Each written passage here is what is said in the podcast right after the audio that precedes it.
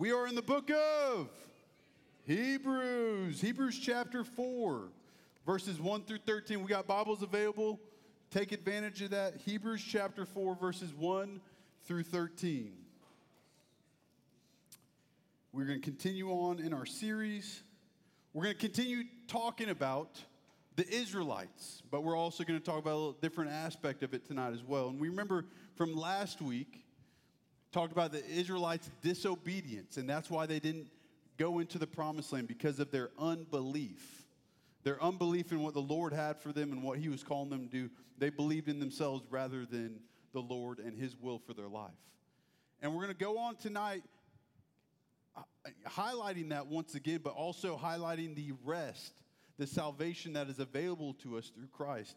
And what I want us to get tonight as we end tonight, and as you guys walk away from this room, is what we are called to do in our faith. What kind of faith do we need to have to enter into the promised rest that the Lord gives us, and how do we walk effectively in a God-honoring way? So the overarching theme that I want us to understand and walk away with tonight is that we are to have an urgent faith that's guided by Scripture. That we are called to have an urgent faith that is guided by Scripture. Let's pray as we open up God's Word. God, we thank you for your living and active Word. God, I thank you for these high school students tonight. Lord, I thank you for this opportunity to walk through your Word, and I pray that it would be challenging and to be encouraging. Lord, we may see some students come to know you and students be encouraged in their walk. God, would you move tonight? It's in Jesus' name we pray. Amen. So my first point is to have faith in Christ. Have faith in Christ. It's simple. Hebrews chapter 4, verses 1 through 2. Let's read them. Therefore, while the promise of entering his rest still stands, let us fear lest any of you should seem to have failed to reach it. For good news came to us just as to them, but the message they heard did not benefit them because they were not united by faith with those who listened. All right, by a show of hands, how many of y'all ever been to Chicago, Illinois? Man, what a trashy town, man. Go St. Louis Cardinals. Am I right? Yeah, down with the Cubs. Well, if you've ever been to Chicago, I've gone a couple times. I try to stay away. But in Chicago, I think it's called the Willis Tower now. It was the Sears Tower when I went there, and it's just a huge, tall building. Anyone ever been in the Sears Tower or the Willis Tower? Thank you, Jonah. And in that, you go to the top floor, and you can see all the beautiful views of Chicago, which are not many. But you get to see all of the city, and you get to see everything. But there is a special part that I really dislike about that top floor in the Sears Tower. You got a floor, and you got windows all around, except this one corner. It has a sheet of glass that has some walls and a ceiling and a floor that are beyond the building. So you got like the edge of the building here, and this glass goes out from it. And it's not just some like little artistic deal where you just look at it and you're like, oh, that's cool. Like, no, people walk on it. And it's like a huge photo opportunity for people. Now, if you know this about me, I don't like heights. I'm absolutely terrified of heights. So I'm an 8th grader. So obviously I'm really mature at this point. And I'm an 8th grader, and we're up there, and my parents are like, let's take a family picture in that. I was like, that is a terrible idea. Why would we ever do that? So my mom and my dad and my brother Caleb, they're like, hey, let's do this. So they hop in there. My brother's probably like jumping up and down. You can see all the way to the streets, and all the people look like ants. And they're in there like, oh, come on, Dylan, you got a person, sitting here ready to take the picture. And I'm like, I don't know about this. It's like, I don't know if I can trust that. And like, oh, no, Dylan, come on. So I'm like, and I imagine it looks like this. I'm like inching my way towards this, like it's going to come up and jump at me. And I'm like inching my way, and I kind of put a knee down on the floor, and I put like one foot on the glass, and I turn and like have just this weird posture, and I do this weird smile, and they take the picture, and then I like jump off. I never actually fully went onto that glass. I was like, I'm not placing my faith in that thing. Here's the connection. There's many people in your world, in your friend group, and in your schools that place their faith in something that is not Jesus. They place their faith in their academic ability, their athletic ability, their ability to play an instrument, their ability to socially build friends and build a platform, build a kingdom, and they place their faith all in their abilities and in their self. But that will ultimately fail them. and when we talk about Israel's disobedience, and when we talk about what we're called to do to enter into the promised rest the Lord has for us, we are to place our faith in Christ, to place our faith in Jesus in order to enter into it. It's not based on our works or our abilities or giftings, but it's all because of our faith being placed in Jesus. Chapter 4, verse 1 and 2. Therefore, while the promise of entering his rest still stands, let us fear lest any of you should seem to fail to reach it. Obviously, it's talking about, therefore, the Israelites' disobedience. And for us, the reader, the listener, the audience, that we would take notice, exhort one another. That was one of our points last week, that we would encourage one another to walk faithfully with the Lord, to be fully satisfied and fulfilled in the Lord rather than the things of this world. And that we would know one another, would have our full faith in Jesus. That's what we were called to do. That's what we talked about last week. But we did highlight the Israelites' disobedience and unbelief, and that's why they didn't enter into the promised land. But it says here, the promise of entering his rest still stands. It's not closed. It wasn't 2 years ago or 5 years ago or 200 years ago. This promise of entering his rest still stands. And you might be saying, okay, what is this rest? Some of y'all like to sleep in, get a little rest. I know Noble does. He sleeps a lot. What is this rest? This rest is a twofold. It's mainly eternal glory, or eternity in heaven. But it's also right now. That one day we will be seated around the throne from people from every tribe, nation, and tongue, and we will be all praising God. We will all be worshiping God. And it will be awesome. There'll be no more tears, no more hurt, no more murder. There'll be no more sin and bullying. There'll be no more of that in heaven. And we will praise the Lord for it. There's peace and there's rest in that. But there's also rest available to us now. Scripture says that Jesus gives us a peace that surpasses all understanding, that he gives us wisdom in his word, that we can learn from it and we spend time from it. And when we spend time with the Lord, he gives us peace, that we're not wrestling with the things of this world, that we can look to the one who has conquered the world. That's rest that the Lord gives us right now. So he's encouraging us. That promise still stands for that invitation to a relationship with Jesus where we find that rest. That invitation is still open. And there may be some of you in the room tonight that feel like you're too far gone, that you've gone too far sexually, that you've gone too far with alcohol, that you've gone too far with cursing and just living a life that is so self-consumed and self-centered. I want you to hear tonight, and I want you to shift your mind, radically shift your mind, that God's grace extends even to you and beyond you. That the promise to enter into a relationship with Jesus, to be forgiven for your sin, is available. So don't harden your heart tonight. Don't be saying, okay, well, this is good for those that God would still love. God loves you and wants you. As it continues on in verse 1, it says, let us fear lest any of you should come to have failed to reach it. Let us take seriously for those that may not enter into heaven. And when we see here, failed to reach it. And you may be thinking, well, in my good works I can reach it, that I do all these good things and I can reach heaven, I can reach that promised rest. No, this idea of where it says failed to reach it is this idea of lacking. Obviously, we lack the ability to be connected with the Lord in our own gifts and our own actions, because our own actions separate us from God. But we lack nothing when we have a relationship with Jesus. We lack nothing when he has cleansed us from our sin. And that's what we place our faith in. That's what we place our trust in. And that's how we lack nothing. We will enter into the rest if we place our faith in Jesus, because in Jesus we lack nothing. But without Jesus, we lack everything. It's that faith in Christ. And my question to you is, do you lack faith? What is your faith placed in?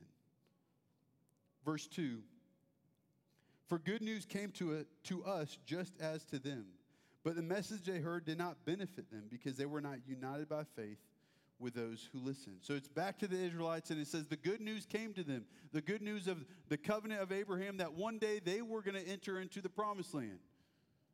Well, it shows that they did not benefit from that. Well, why didn't the Israelites benefit from that promise? It's because of their unbelief. They didn't reap the benefits because they did not believe in God and what he had called them to do. It says that message has come to us right now, that you have been given the good news that you are a sinner far away from God because of your sin, and your sin earned you death. But the good news is that God loved you so much that he sent his son Jesus in your place, that you might have a relationship with him, that when you deny yourself, repent of your sins, turn away and trust in him, that you have salvation, that you will have a rest that will never be broken, a rest that surpasses all things one day. That is available to you, but it's only benefiting you. You only receive the benefits if you place your faith in Jesus. The Israelites' faith was in their own ability, but when we place our faith in ourselves, we will experience turmoil and anxiousness, but when we place our faith in Christ, we will find peace and salvation. So where is your faith? Is it placed in Jesus or is it placed in yourself? My second point for us tonight is that we are to have urgency for rest.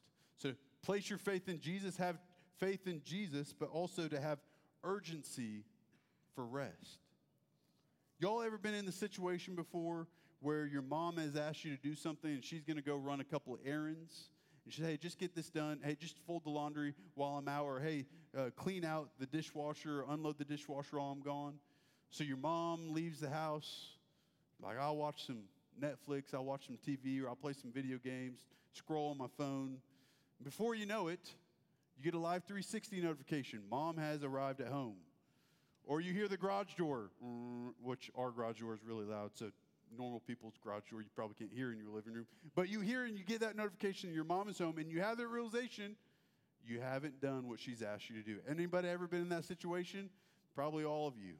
So in that moment, you're like, oh, snap, I got to get this done.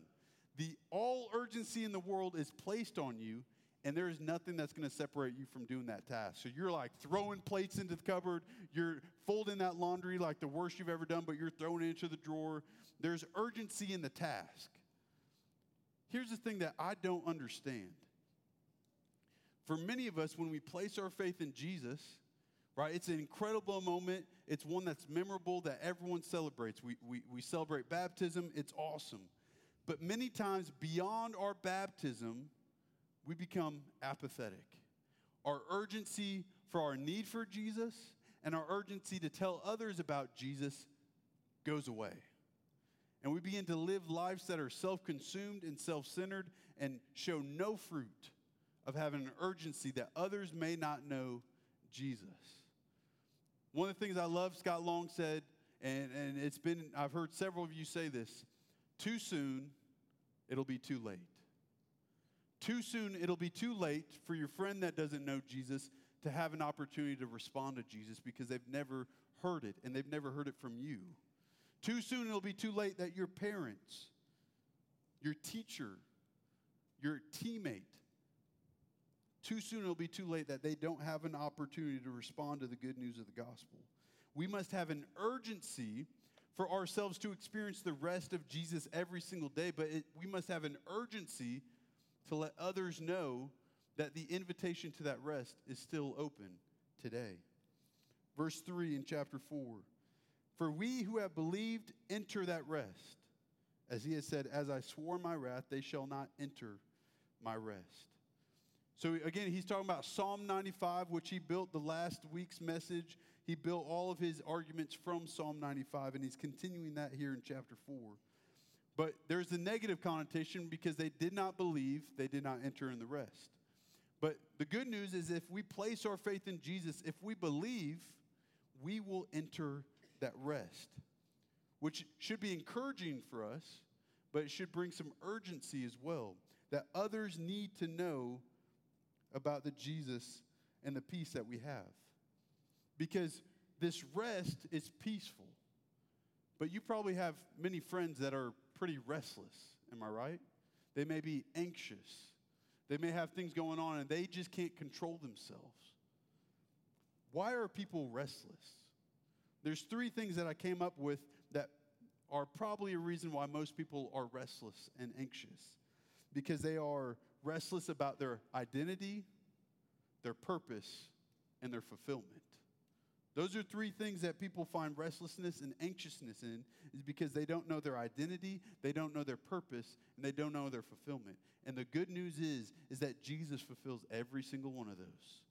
That we now have a new identity in Jesus because we are now a child of God. We are a son and daughter of the one true King. That we have a purpose now, that we are to live on mission to tell others with urgency about the Jesus that saved us from our sin. And that our fulfillment, that we are fully satisfied in who Jesus is and what he's called us to do. Because if we continue to look for fulfillment and satisfaction from our abilities and our gifts and other people's thoughts towards us, we will never be fully fulfilled. It is only in Jesus we find fulfillment. And when we have our identity and our purpose and our fulfillment, we find peace. We find rest. We can take rest at the fact that the Holy Spirit lives within us, and that we can rest that we have God's living and active word guiding us, and rest knowing that our purpose is to live for the one who saved us. End of verse 3. Although his works were finished from the foundation of the world, for he has somewhere spoken of the seventh day in this way, and God rested on the seventh day from all of his works. Since the foundation of the world, the Lord had a plan for this rest, for our eternity. And we see this idea of rest is even within the fabric of our created world. Because on the seventh day, what did God do? He rested. And that we are called as a Sabbath, as a believer, we have a Sabbath, which we typically call Sunday. And it's a time where we specifically and intentionally spend time and sit with the Lord. And that'd be Sunday morning. We sit under the preaching of God's living and active word, and maybe an encouragement for you when you go home to meditate on God's living and active word, and discipleship groups where you are being challenged and thinking about the things of the Lord and praying to the Lord. This idea of rest is within the fabric of even the Sabbath. And we see in verse 5, and again in this passage, he said, they shall not enter my rest. Even though it's within the fabric of the world, even though it's made known to everyone, there are people that will not enter into it because they do not believe. It's not because they can't earn their way. It's because of their unbelief. That should bring an urgency for us to tell others about the truth of the gospel. Verse 6, since therefore it remains for some to enter it, and those who formerly received the good news failed to enter because of disobedience. It says, therefore it remains for some to enter, that there is still an opportunity to enter into that rest. There is still an opportunity to enter into a relationship with Jesus where you will find peace now and eternal peace. That invitation is open, and there are probably people in this room that feel like they're too far gone. That invitation is open to you to deny yourself and place your faith in Jesus and his finished work on the cross. I want you to radically shift your mindset to that God loves you enough, even in the ugliness of your sin, and even the ugliest sin that you feel like you committed. God's sacrifice of Jesus is enough for that. But this should bring an urgency, again, for the believer. If the rest remains open, if there's still an invitation for people to be saved, that should bring an urgency for us to tell others about him. That we would desire to see our friends, because I could ask everyone to raise their hand if they have a friend that does not know Jesus, and every hand would be raised. There should be urgency, because too soon it'll be too late for them to come to know Jesus. Have an urgency, have a zeal, have a passion that others may know Jesus and they may experience what you have experienced in your relationship with Jesus. Verse 7 continues on this idea. And he points a certain day today, saying, through David, the author of Psalm 95, so long afterward, in the words already quoted, today if you hear his voice, do not harden your hearts. Now, I'm not dumb. I know there are people in this room that come every single Wednesday. They may come on Sundays because their parents make them. You may have a heart that is so hardened against the Lord that not one word that I've ever spoken on a Wednesday, or one word your Connect group leader has ever taught on a Sunday, you've never taken it to heart. God's word says, today if you hear his voice, Don't harden your heart. Don't put yourself in the too far gone category, because that category does not exist. That God's invitation into a relationship with his son is open to you if you would deny your sin, deny yourself, and place your faith in Jesus today. He's appointed it today. If you do not have that, repent and trust in Christ. This is an urgent plea today. Verse 8 through 10. For if Joshua had given them rest, God would not have spoken of another day later on. So then there remains a Sabbath rest for the people of God, for whoever has entered God's rest has also rested from his works as God did from his. So we're introduced into another character. His name's Joshua. And we see in the book of Hebrews that Jesus is greater than the angels. We spend a lot of time on that. In the last several weeks, we've talked about Jesus is greater than Moses. But we also see that Jesus is greater than Joshua. Again, the exaltation of Jesus. This is what happens in the book of Hebrews. This is what happens in Scripture. Joshua is actually the person that led the Israelites into the promised land. Not Moses, because he messed up. Joshua is the one that led them in. But guess what? The Israelites did not find true and eternal rest in the promised land. They continue to disobey and find hardships because of their disobedience and unbelief in the Lord.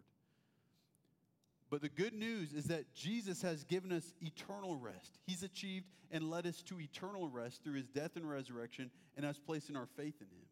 He is the one who can give us eternal rest. He is the one that can give us eternal peace and eternal salvation.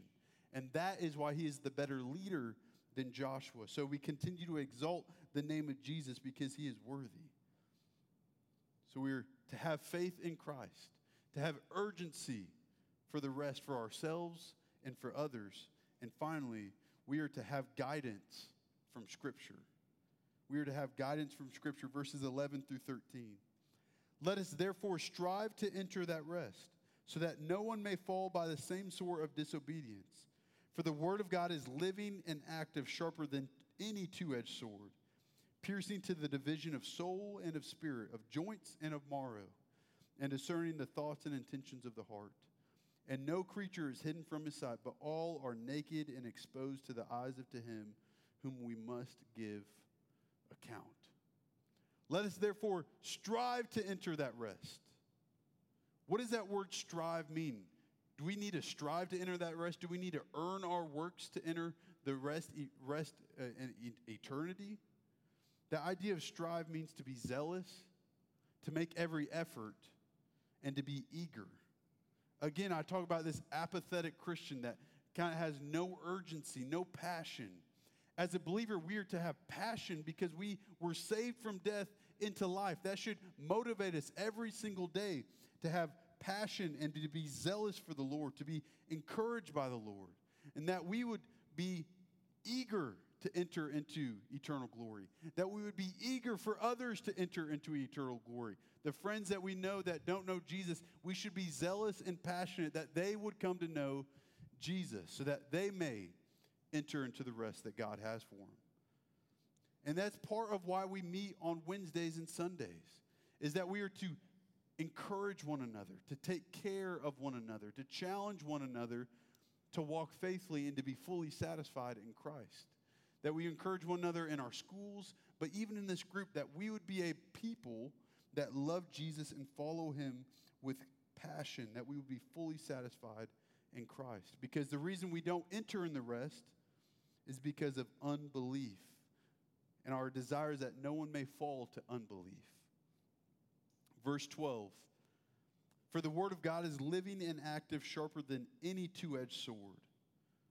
You've heard me pray that many, many times as we open up God's word, that it is living and active.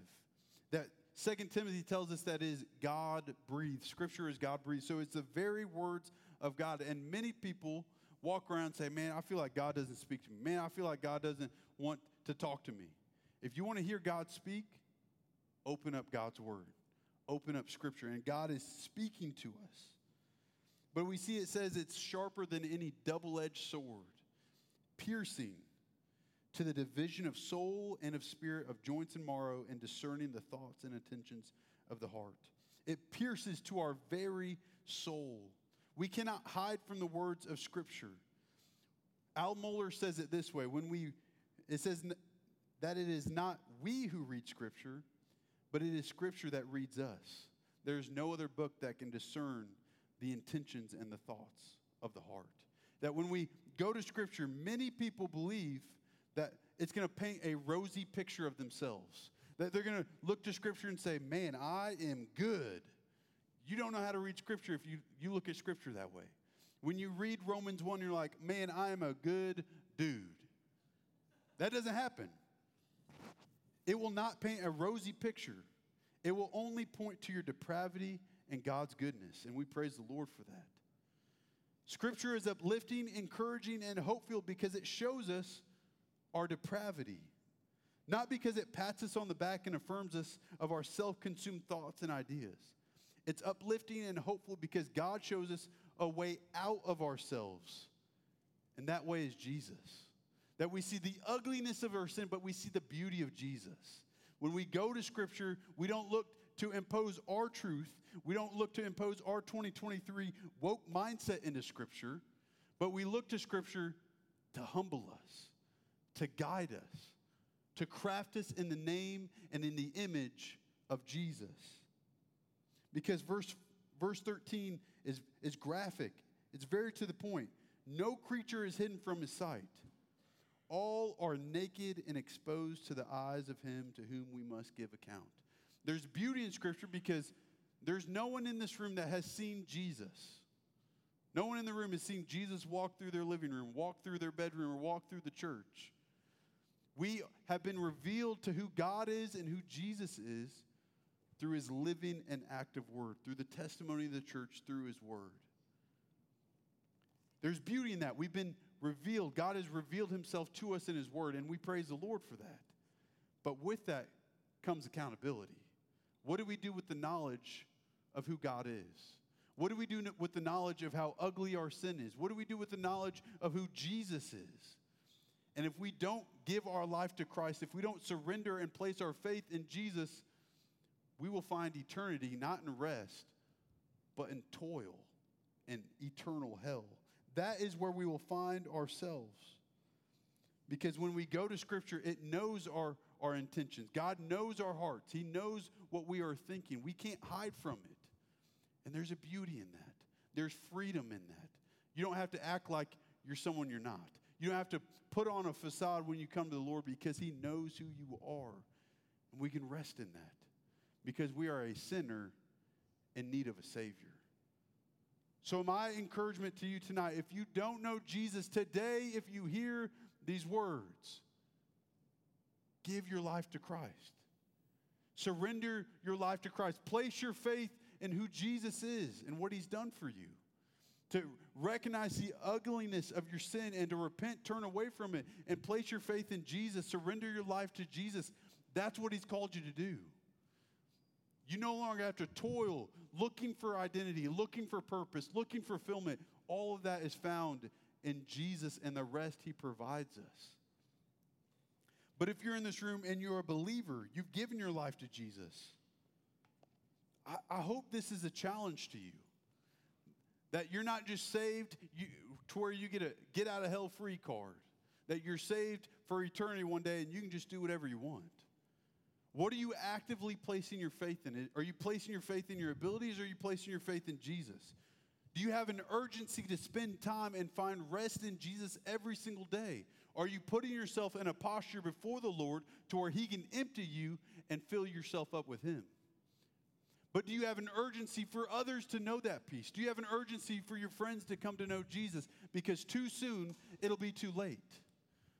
Too soon, it'll be too late for you, but too late it might be for your friend. And are you being guided? Is your faith, is your walk with the Lord being guided by the words of culture? Or is your faith being guided by the words of Scripture? And I pray that we would be believers that place our faith in Jesus, that have urgent, passionate, zealous lives to spend and get more of God for ourselves, but to get more of God for our friends, that others may know him through our witnessing to them, through our testimony in his word. As you heard tonight through Jenna and Caleb, how they came to know Jesus, You can be a part of stories like that when you give your life to Jesus and give your life to the mission to tell others about him. We are called to have an urgent faith that's guided by his word, not by anything else. God, would you move in us tonight? As we exalt your name, as we praise your name, as we worship you because you are worthy, God, would you encourage us to spend more time? Would you challenge us? Would you convict us where we place our faith in ourselves? God, would you encourage us to walk closely with you, to put ourselves in a posture before you every single day, that we want more of you, that we are passionate to get more of you in our life. We are passionate to get more of your word in our life. But God, would you give a passion for the lost, that there are millions of people entering into the toil and gates of eternal hell, because they don't know the good news of Jesus. They don't believe in the good news of Jesus. God, would you use us uniquely, intentionally in the lives of non-believers so that they may see your good works, they may hear the good news of Jesus and give you glory and surrender their life. And God, for those in the room tonight that have hard hearts, that they come every single Wednesday, come every single Sunday because they have to, or because they just put on a facade, God, would you break their hearts? Would you break their identity? Would you break their purpose? Would you break their fulfillment, that they would find it would only be fulfilled in you? God, would you speak to their hearts tonight, that you would show them the ugliness of their sin, but the beauty of your son Jesus and the death and the resurrection which saves us. God, would they place their faith in you tonight? We thank you for your living and active word. During this time, Lord, you've exposed us. We are naked and exposed before you. God, would you empty of us, of ourselves, but would you fill us with more of you? God, we want more of you. It's in Jesus' name we pray. Amen. Would you stand and worship?